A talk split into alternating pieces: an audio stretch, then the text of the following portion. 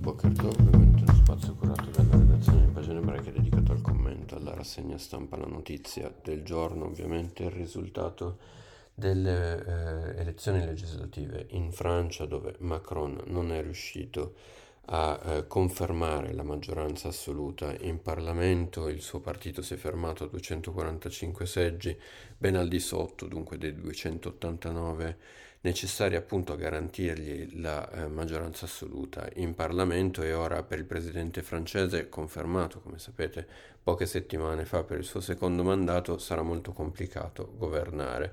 Tonfo di Macron, la rivincita di Le Pen e Mélenchon, così titola a riguardo il Corriere della Sera evidenziando eh, i successi elettorali dell'estrema destra e dell'estrema sinistra, in particolare la coalizione NUP guidata da eh, Jean-Luc Mélenchon è diventata la principale forza d'opposizione con 135 seggi. Nel sottolineare il risultato comunque lontano dal governare, eh, da, comunque lontano dalla possibilità di governare, il Corriere definisce Mélenchon il Chavez francese, ne parla come di un sognatore terzomondista innamorato dell'America Latina che fino a qualche mese fa riesumava formule anni 70 per auspicare una Francia non allineata. Dunque questo è il quadro del principale partito d'opposizione, sul versante opposto, quello dell'estrema destra, fa rumore anche l'exploit di Marine Le Pen, il suo partito è passato da 8 seggi in Parlamento a 89, un'affermazione insperata che rimette in discussione anche la strategia per le prossime presidenziali del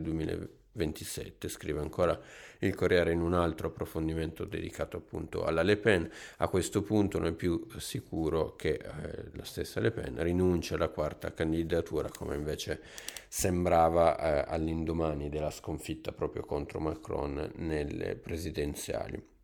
Ancora una volta aggiunge invece Repubblica il partito degli astensionisti che ha vinto il 50%, 54% dei francesi, il che significa 26 milioni di elettori, non è andato alle urne. Per il quotidiano l'opposizione darà filo da torcere al capo di Stato che da ieri sera è un leader zoppo. Mélenchon e Le Pen promettono di usare strumenti parlamentari finora poco usati, compresa la mozione di censura contro il governo, che può portare alle sue dimissioni se viene adottata dalla maggioranza dei deputati. Sul fronte ucraino poi sia Mélenchon che Le Pen hanno sposato posizioni ambigue che potrebbero avere ripercussioni sull'impegno francese al fianco dell'Ucraina, raccontano oggi i quotidiani. Oltre a un Macron depotenziato, anche il presidente del Consiglio italiano Draghi deve fare i conti con una maggioranza instabile. In particolare si parla di un'emozione 5 Stelle su un invio di nuove armi all'Ucraina che potrebbe spaccare la coalizione di governo, eh, così raccontano i quotidiani oggi, secondo la stampa, il movimento avrebbe però rinunciato ad un passaggio esplicito contro l'invio di nuove armi, ma insiste perché si parli del ruolo del Parlamento laddove si dovessero rendere necessarie nuove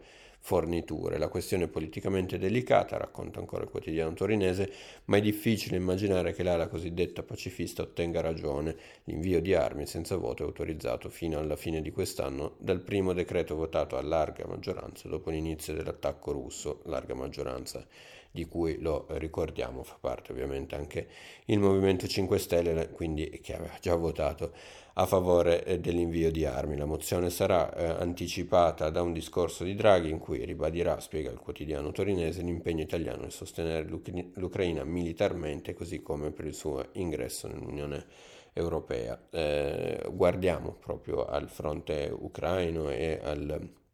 all'Europa con eh, un paragone che fa sul foglio il direttore Claudio Cerasa, ci sono diverse somiglianze tra Israele e Ucraina, secondo quest'ultimo, l'Ucraina aggredita dalla Russia, così come un Israele minacciata sul fronte eh, internazionale e eh, su, su quello dei confini eh, da più parti. Li vogliono cancellare entrambi dalla carta geografica, li vogliono minacciare entrambi con le armi nucleari, li vogliono costringere ad abbandonare le proprie terre, li vogliono annientare entrambi con metodi terroristici. Alla fine dei conti, per ragioni diverse, con sfumature diverse, con storie diverse, entrambi i paesi oggi rappresentano due avamposti formidabili per l'Occidente nella lotta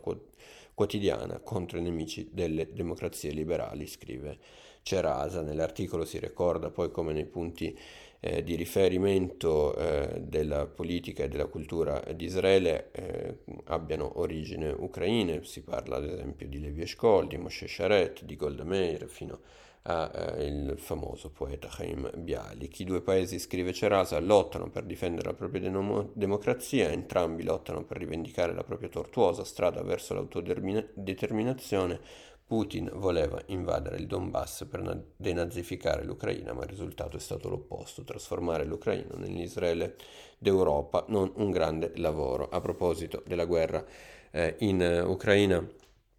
fanno eh, rumore, anche se eh, no, è cosa ormai nota perché lui stesso l'aveva già eh, dichiarato, le parole del segretario generale della Nato Ian Stoltenberg che eh, ha eh, sottolineato come l'Europa e il mondo debba prepararsi al fatto che la guerra potrebbe durare anni, lo ha dichiarato alla stampa eh, tedesca. Dall'altro lato ha aggiunto anche se il costo è alto sia in termini militari sia civili per il prezzo dell'energia e degli alimenti, dobbiamo continuare a sostenere l'Ucraina. Così dunque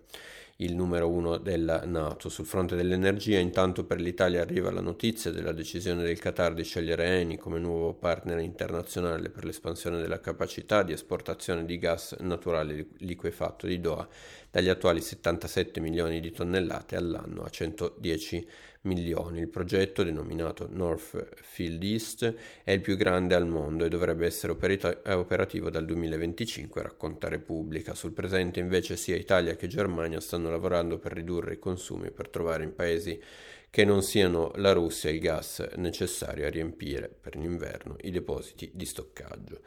Chiudiamo con una notizia che arriva eh, da Israele, una notizia sportiva. Dopo 38 anni la ginnastica ritma, ritmica italiana ha conquistato il suo primo oro individuale agli europei. A vincerlo nella competizione di scena a Tel Aviv la diciottenne Sofia Raffaelli che ha superato, racconta il Corriere, l'israeliana Atamov e la bulgara Kalein. Dunque un successo eh, italiano con tra l'altro la compagine israeliana che comunque si eh, conferma fortemente competitiva avendo, acquisi- eh, avendo, ottenuto diversi titoli in questa